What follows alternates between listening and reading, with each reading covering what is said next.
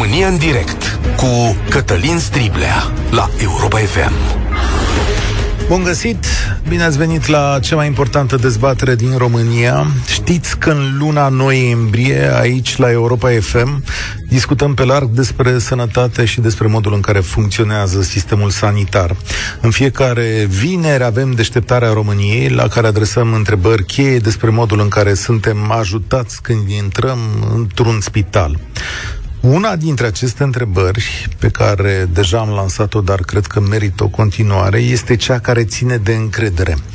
Cât încredere aveți voi în medicii din România și dacă nu aveți, de ce? Când făceam documentarea acestei emisiuni, am vorbit cu un medic celebru care va veni în studioul nostru în curând. El mi-a spus așa: când un pacient moare, este exclusiv vina doctorului. Dacă un pacient trăiește, este meritul lui Dumnezeu și poate ceva, ceva al medicului care l-a tratat. Amară percepția unui medic care lucrează de ani buni în diverse clinici. Dar oare ce ne-a adus aici? Ce fel de întâmplări, ce situații au contribuit la scăderea încrederii noastre? Demersul nostru de astăzi este legat și de moartea unui artist celebru. Petrica Mâțu-Stoian a fost cântăreț de muzică populară, a avut dese apariții la televizor și a avut un statut înalt în societatea românească. Cu siguranță era un om înstărit, poate o ducea mai bine ca mulți români, și cu siguranță era un om care avea conexiuni. Iar asta în România înseamnă acces la cea mai bună sănătate. Știți că așa se procedează la noi. Se sună la cineva care are pe cineva, care cunoaște pe altcineva și care te poate trimite la medic.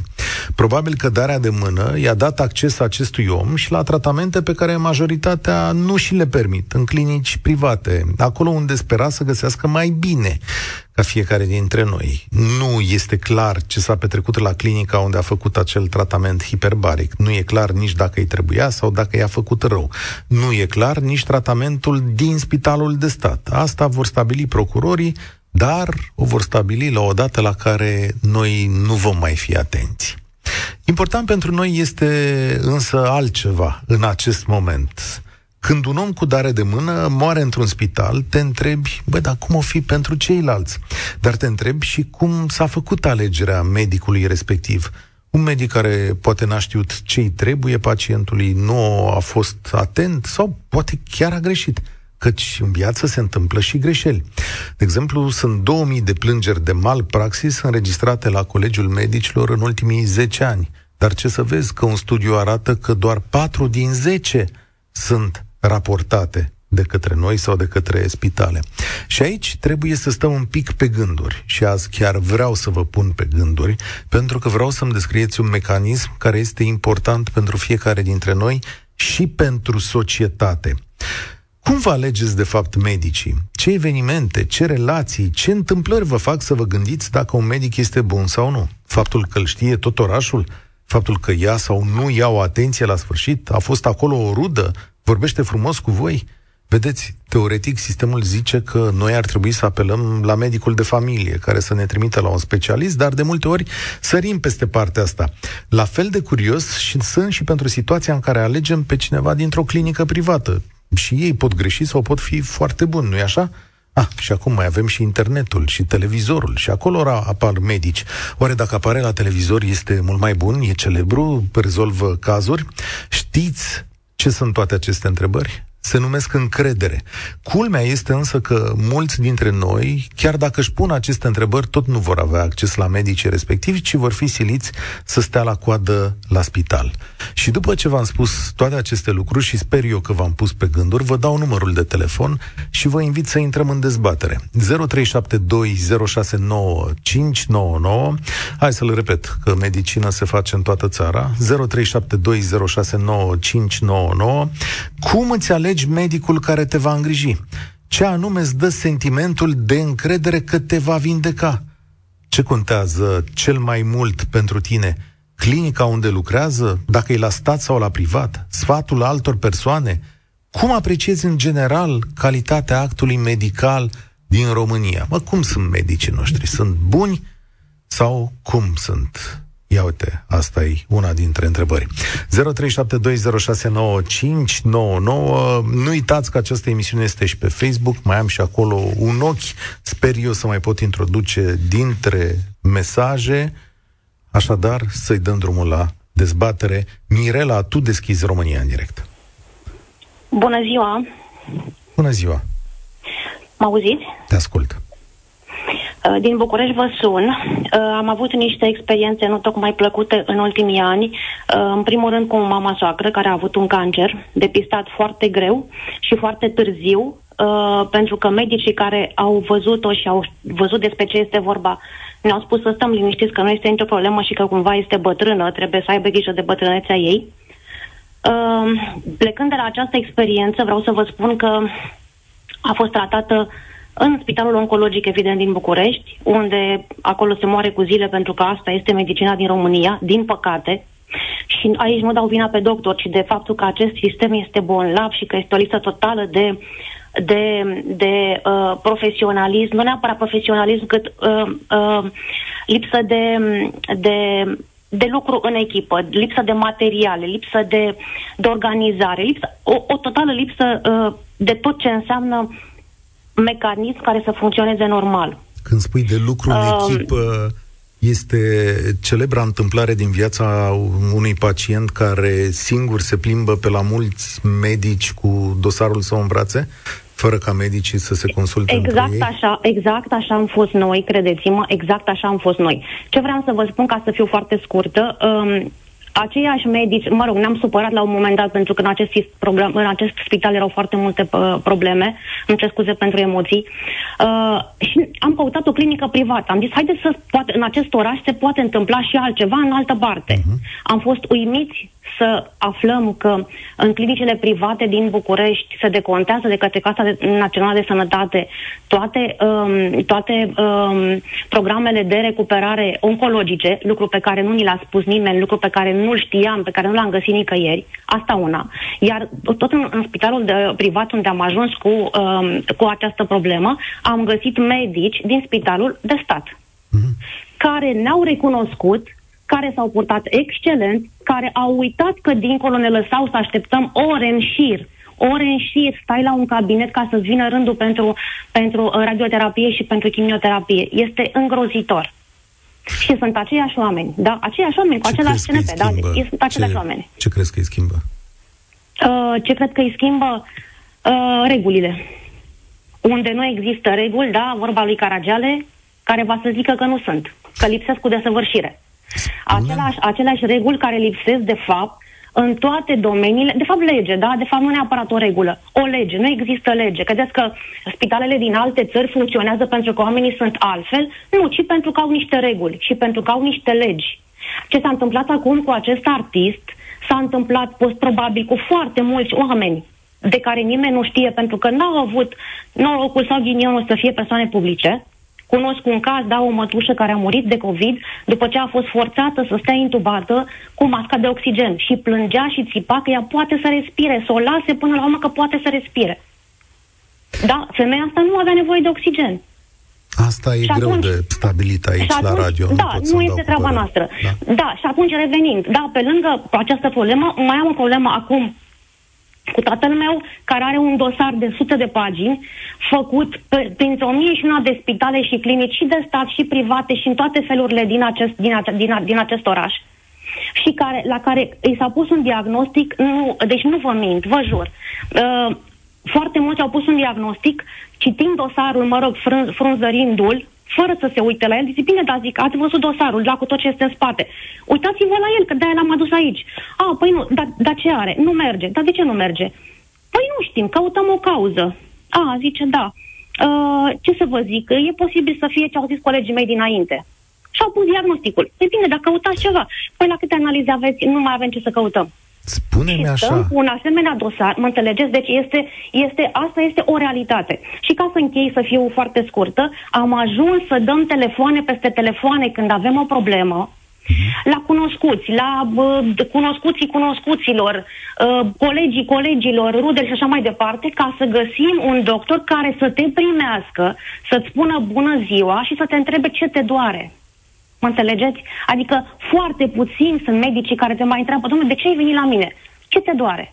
Și dacă te mai duci cu dosare, exact ce spuneați dumneavoastră mai devreme, cu un dosar de așa, de sute de pagini, vă dați seama că acolo sunt bani. În primul rând sunt bani, în al doilea rând sunt, este timp pierdut, în al treilea rând este de fapt o lipsă de încredere.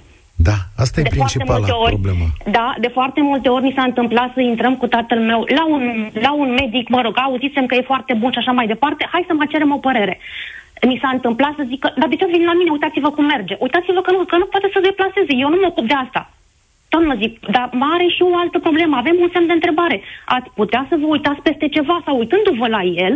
Nu, asta este o altă problemă care nu, care nu ține de mine. Vă rog, eu... eu nu știu de ce ați venit. Da, dar banii pe, mă înțelegeți, dar banii pe acea consultație care n-a fost decât de două minute, i-am plătit. Asta s-a întâmplat într-un spital privat, bănuiesc. Mulțumesc tare mult. Uh, câte oameni, atâtea întâmplări sunt. Pe de altă parte, știți unde îmi păstrez eu încrederea? În faptul că deși s-ar putea să existe multe întâmplări de genul acesta, în egală măsură să fie o grămadă de oameni care își fac datoria bine sau foarte bine, pentru că altfel am fi o țară foarte bolnavă. Iar eu astăzi v-am chemat aici la zero trei șapte doi zero șase nouă cinci nouă nouă să-mi descrieți mecanismul prin care vă alegeți medicul și ce vă dă încredere într-unul sau într-altul. Da. Marius, salutare, bine ai venit la România în direct. Marius? Nu, l-am pierdut pe Marius. Raluca, salutare, ne auzim?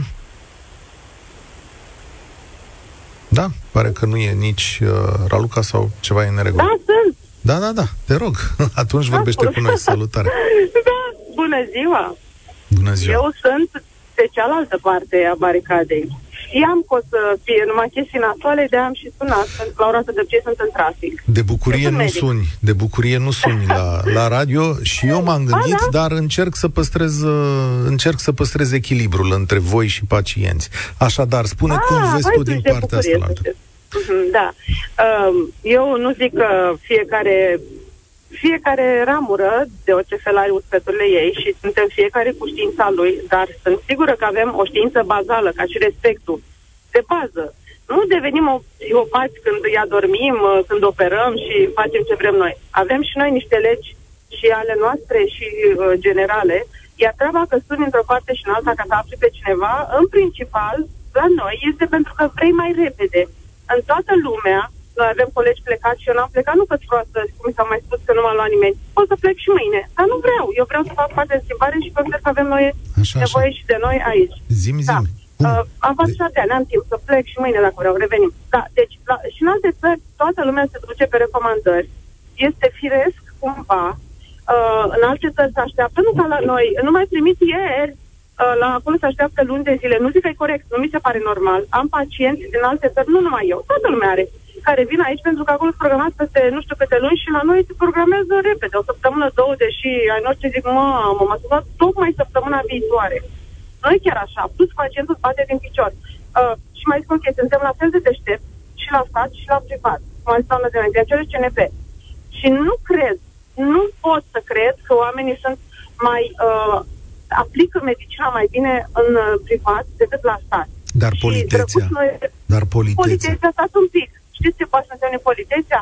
Ca stat la rând, eu nu contest. Poate să stea și de iurea. Dar în principiu, când vin douăzeci de pacienți odată, normal că vor aștepta. Ei, dacă nu vin la programare, dacă toată lumea se împinge, el e mai bolnav, el e mai rău. Eu, noi ce o să facem? Rauca, să știți, hai, fii atent. Nu e egal competent. Ești medic, ok, sunt de acord. Da? Ești medic, învață-ne. Învață-ne cum să alegem un medic. Este posibil ca mulți dintre noi să greșim. Domnule, cum să procedează? Dă-ne tu un sfat. Da, evident că trebuie să te ieși după niște recomandări, doar că ce s-a potrivit la cineva, nu obligatoriu să meargă, pentru că unul are o boală, unul are altă boală, în aceeași specializare. Și ce, uite, domnule, el mi-a făcut. Uneori sunt nevoită să spun cuiva, îmi pare rău, nu pot să fac mai mult. Și nu înseamnă că n-am dat zece telefoane la colegi mai mari, mai deștepți, în alte orașe și alte țări. Că fac și asta, deși nu neapărat în atribuțiune, dar o fac pentru că, na, de-aia fac medicină. Uneori ți se spune, stop, atâta pot. Și atunci omul zice, a, nu știi, medicina din ziua, chiar ieri mi s-a întâmplat. Nu pot să cred că în secolul ăsta douăzeci și unu nu există leac pentru boala mea. Păi, Încă nu există. Eu nu pot zic că nu va exista. E, și e păi greu și să spui unui om. Ce ai făcut cu omul ăla? Îți dai seama că a plecat dărmat de la, de la tine? A, nu, nu, nu, nu, nu. N-a plecat dărmat. Așa. Deși să știți că sunt uneori niște fleacuri pentru care omul bate capul și zice, cum, am staflococ? Eu am staflococ? Da, ai. Nu se moare. Dacă e pe piele, e normal. Dar, așa, n-a plecat dărmat pentru că eu nu trimit oamenii acasă aproape niciodată fără să mai fac ceva. Nu știu ce am să fac data viitoare. I-am mai dat niște investigații și nu, nu cu plată. Nu, încerc pe cât posibil, dar și, na, și la noi, ca și în alte țări, se face o programare. Dacă ți-a programat peste cinci luni, a, aveți bani. Nu vreau eu. Așa e casa de asigurări și e firesc când toată lumea, numai la noi nu. Sunt de acord. Or fi și printre noi tot felul de oameni, dar drăguți, nu egal competent. Și știți cât avem de consultații? Un sfert de oră în care trebuie să îl consult și întotdeauna îi întreb, eu citesc hârtiile pe care mi le dă apropo de dosar, la finalul finalului. Uh, îl întreb cum îl cheamă. Evaluarea ta. Tu ai încredere în sistemul medical din România? Evident, vreme ce mai sunt aici și sunt sigură că foarte multă lume are. Dar e ușor să aduc pe ne-am obișnuit să ne certăm unii pe alții. Păi, dacă eu mă duc la un inginer, la un arhitect și spun, uite, vreau așa, așa, așa, așa, evident că am încredere în el și întotdeauna întreb, băi, ce arhitect ai folosit? Nu, eu n-am casă, dar zic așa. Nu e așa că întreb, când mă duc la o instituție de asta, la ANAF, Doamne, sper să nu ajung repede, dar așa mă duc să rând. Și presupun că doamna care, sau domnul, sau funcționar care acolo o să știe ce acte îmi trebuie când ajung și eu, că eu nu știu, că de-aia mă duc acolo. Eu mă las pe baza științei persoanei. Nu-ți pornezi din prima, uite, nu mi-a zâmbit. Păi, o fi ora trei, nu fi mâncat nimica și numai să zâmbească mie acum e stupid. Eu nu vreau să zâmbesc pacientului neapărat, adică să-mi dau o veste extraordinar de bună. În rest, competent înseamnă să vorbești clar la obiect, nu te învăța anatomie, clar, că asta e treaba mea și am învățat-o în alți ani. Îți spun clar ce ai și, evident, încep cel puțin, că suntem și noi oameni, zic, dom'le, n-ai încredere, nu-i nicio problemă, du-și mai îmi cere o părere, dar să fie una avizată și mai avizată ca a mea. Mulțumesc! Se pare că are treabă rău, că acum, în momentul ăsta, sper să... Omul care ajunge cu salvarea acolo să capete cât mai multă sănătate. Uite așa arată lucrurile din două părți. Unii alergați cu dosarul în brațe, ceilalți stresați că au prea puțin la dispoziție și timp, și fonduri, și oameni care să-i ajute și poate nu lucrează în condițiile cele mai bune. Și din ce în ce mai puțin, pentru că în România pleacă zilnic în străinătate sau din România, în anul pandemiei, câte șase medici în fiecare zi, prieteni. Vă dați seama? Um, și bănuiesc că nu pleacă medici slabi, nu? Adică oameni la care să te duci cu încredere, se subțiază plafonul acesta. Și asta e o poveste pe care la Deșteptarea României în săptămânile următoare vom vorbi aplicat. Dar astăzi, pentru că un om celebru și bogat s-a dus dintre noi, deși avea și putere și conexiuni și nici în cazul lui nu s-a găsit răspunsul potrivit, trebuie să ne întrebăm cu... sau în ce situație suntem noi ceilalți. Monica, salutare! Bine ai venit la, Bună ziua. la România. Bună ziua, bine v-am găsit! Uh, din fericire, uh, voi fi tot un caz uh, bun, care încă crede în sistem. Uh, criteriul meu de alegere a fost pur întâmplător. Uh, m-am operat de apendicită la douăzeci și patru de ani, ghinion. M-au operat rezidenți care au vorbit cu mine în timpul operației. Mi-au Așa. arătat apendicita. Uh, după care... Am avut accident de mașină, culmea, tot un medic rezident m-a operat, de vârsta mea aproximativ.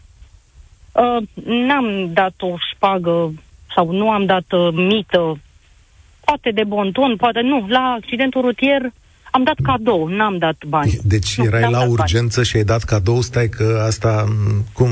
Pale lungă până am dat eu, când am plecat, ah, când am plecat după ce m-am am externat. Înțeles, am înțeles. Deci, după care, când am născut, medicul meu ginecolog era o tipă tot de vârsta mea, pură, pură întâmplare, adică, mm-hmm. nu știu, cu care am avut un chemistry. Chiar am avut un chemistry bun, o comunicare bună.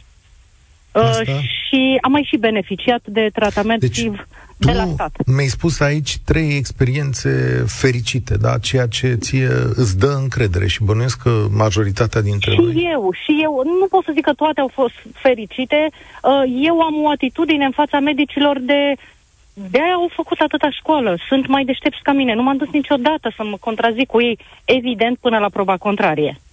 Uh, am fost cu sora mea la Grigore Alexandrescu, bebeluș de patru luni, ne-au pus să așteptăm. Am așteptat, asta este.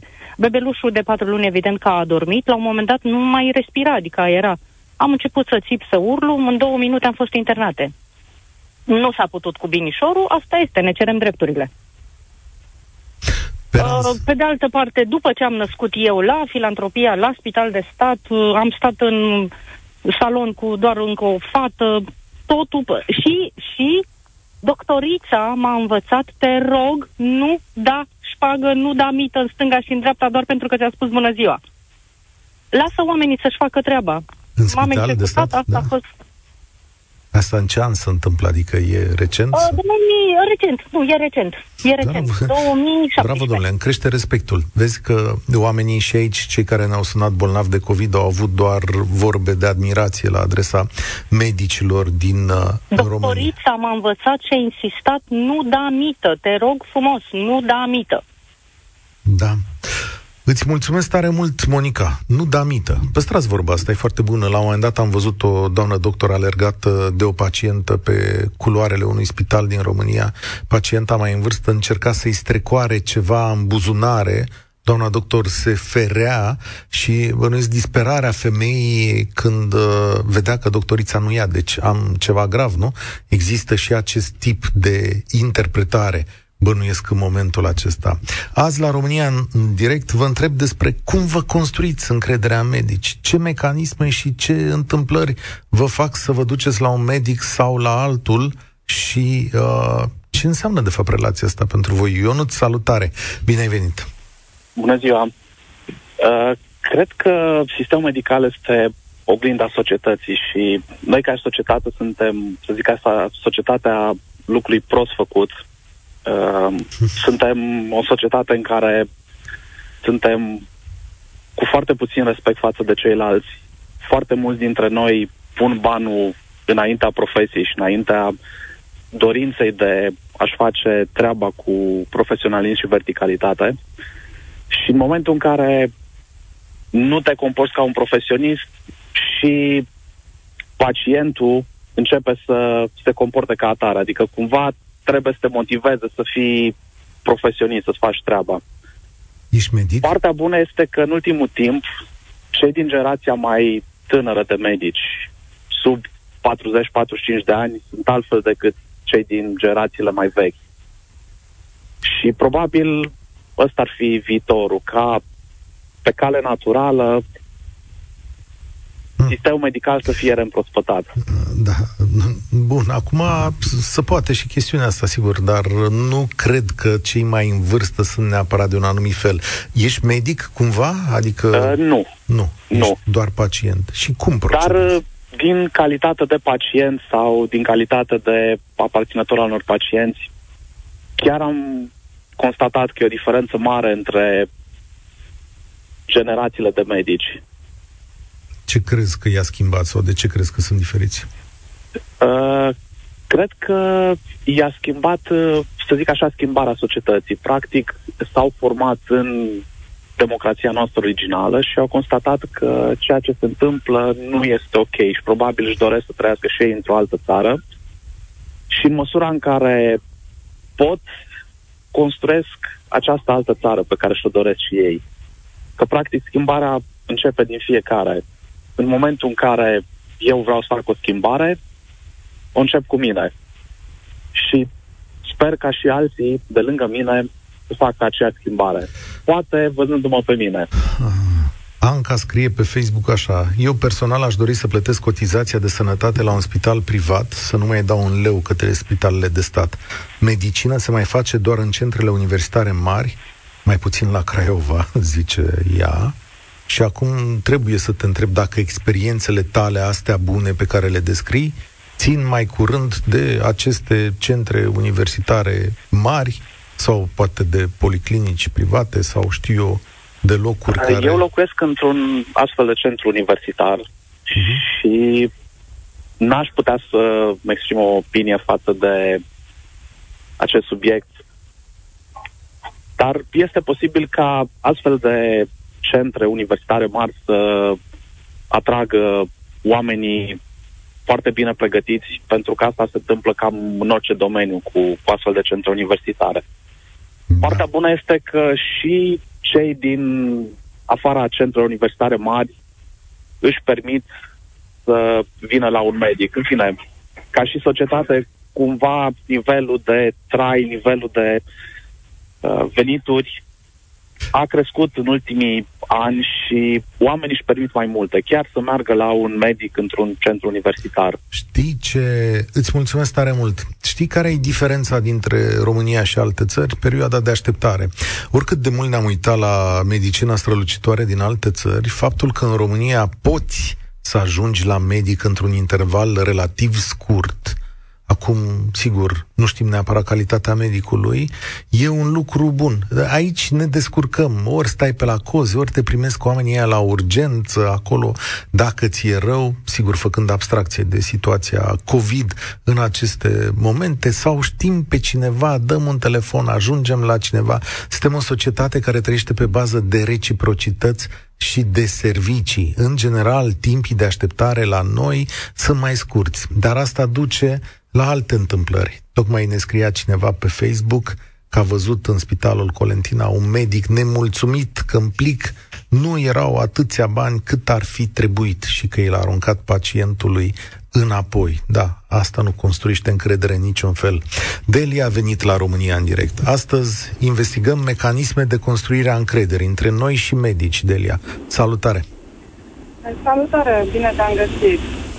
E un subiect foarte interesant, dar cred că un pic trebuie abordat din altă perspectivă, cel puțin ascultându-i pe cei care au fost interlocutorii tăi înainte. Adică, până la urmă, medicii fac parte dintr-un sistem care și profesează într-un sistem de sănătate.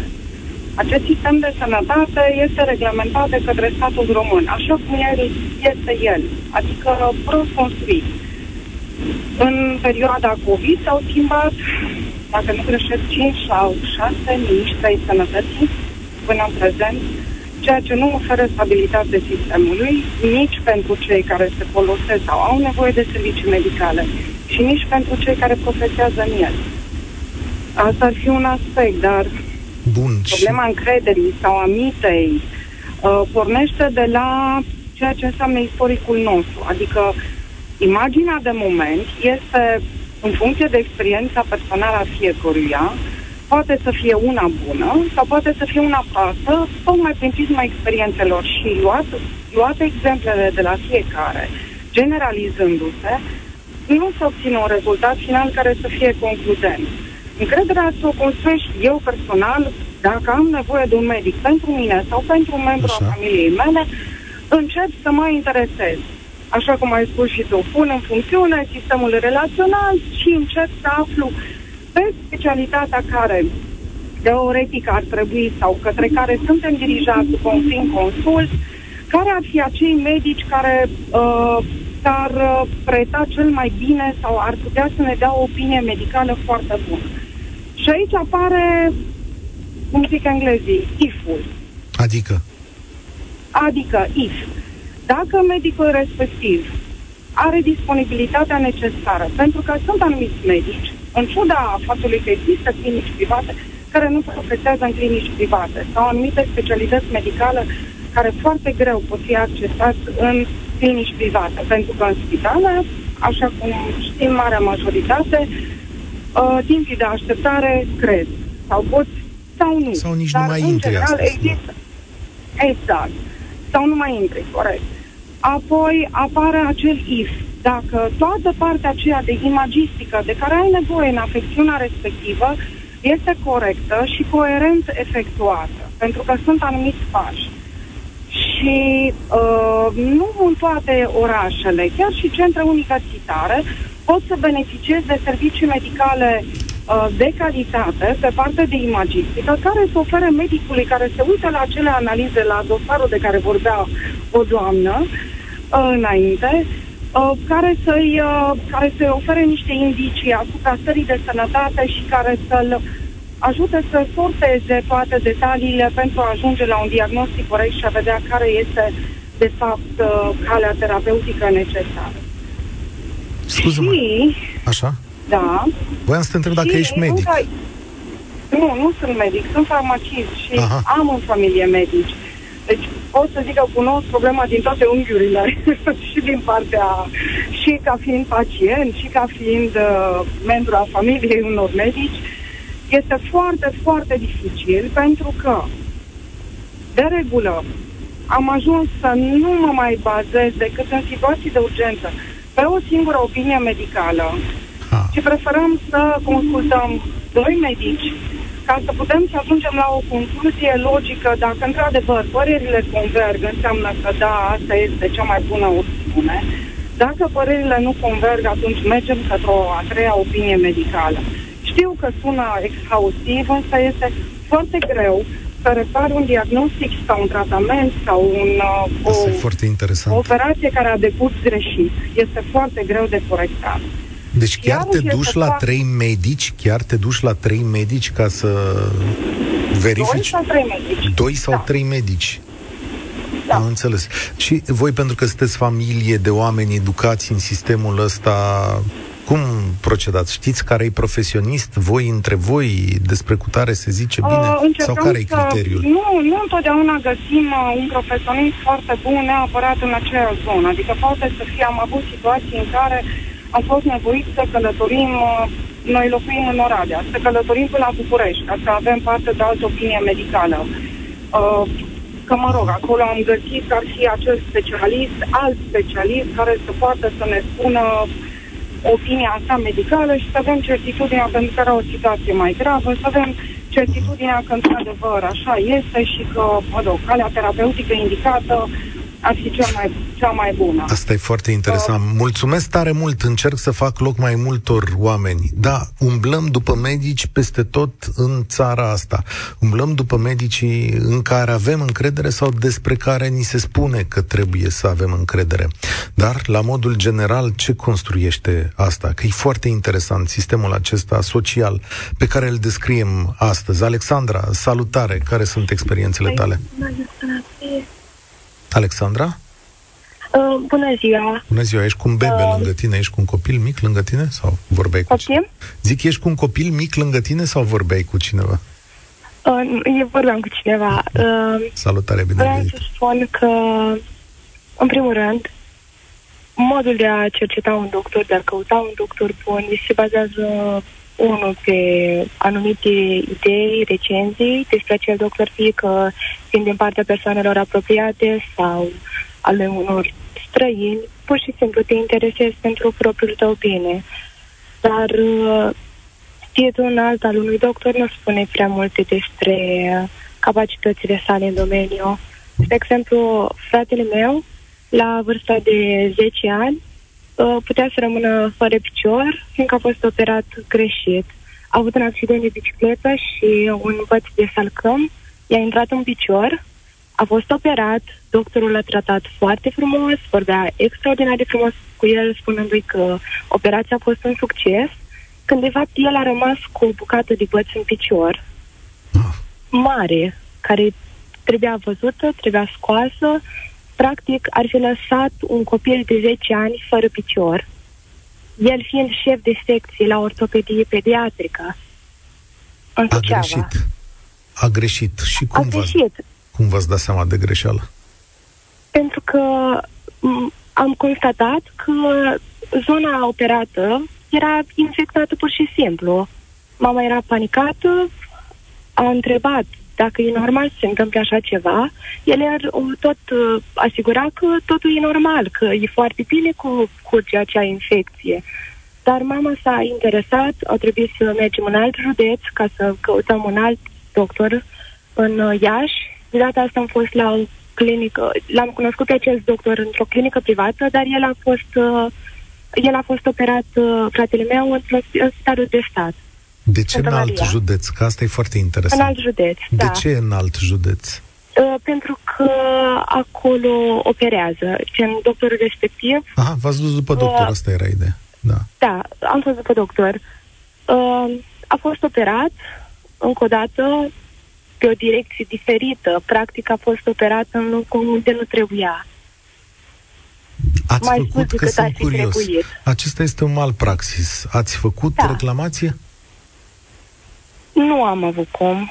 Cum n-ați avut cum? Adică nu vreau să te adică cer la avut, este adică reclamația eram, de, mal, eram... de malpraxis e simplă, se face la Colegiul Medicilor. Da, dar erau, ne-am interesat, erau foarte multe reclamații proaste și problema e că chiar dacă îmi face reclamație, nu s-a rezolvat nimic. Adică sunt foarte multe recenzii, foarte multe plângeri la adresa acestui doctor, pentru că nu e primul caz. Ne-am documentat despre acest lucru. Dar, Dar el, după această întâmplare, după ce are foarte multe plângeri la adresa lui, el a devenit chiar director al spitalului. Foarte interesant. În timpul pandemiei, adică recent. Da, știi. Sunt plângeri la adresa lui în prezent, dar el a reușit să devină director de spital. Păi, și voi cum, cum l-ați ales? Sau fiind urgență, în momentul respectiv nu a fost alegerea? A fost o urgență, fost iar o urgență. El era șef de secție, el era principalul și cel mai bun. Am înțeles, da. Uh, nu poți fi șef de secție degeaba. Acum, vezi, eu nu vreau aici să, să te cert. Îți înțeleg nemulțumirea, durerea, sper că fratele tău e sănătos, dar de, acum, fiecare, da. de fiecare dată când noi părăsim un spital sau cineva din familia noastră părăsește spitalul, primește un S M S de la Ministerul Sănătății, un S M S în care ești întrebat diverse lucruri, poți să dai note, poți să intri în contact cu Ministerul Sănătății, poți să urmezi pașii pe care statul ți-i pune la dispoziție. Astăzi tu ai venit la radio și este un gest ok, dar poți să înștiințești și statul despre nemulțumirea ta. Uneori aceste nemulțumiri sunt drepte, îți mulțumesc tare mult, Alexandra, uneori aceste nemulțumiri sunt drepte, alteori sunt nedrepte, sigur statul le va investiga și așa se construiește încrederea în acest uh, moment. Da? Uh, desigur că noi într-o astfel de emisiune experiențele negative și pozitive le luăm așa, cu întotdeauna cu un pic de îndoială, pentru că e vorba de multă emoție și multă subiectivitate în uh, tot ce zici. Dar astăzi am făcut unul dintre cele mai interesante experimente din ultimii ani, din punctul meu de vedere, în această emisiune. Da? Și concluzia e una singură în momentul acesta. Este vorba de arhitectura mentală a societății. Ea este cea care ne îndrumă către un doctor sau altul, sfatul unuia dintre cei apropiați. Dar asta nu garantează nici succesul, nici reușita, nici bunul comportament. Garantează poate faptul că vei ajunge mai devreme la doctor. Ați văzut că în majoritatea acestor situații mai nimeni nu a pomenit de uh, pașii pe care legea zice că ar trebui să-i facem.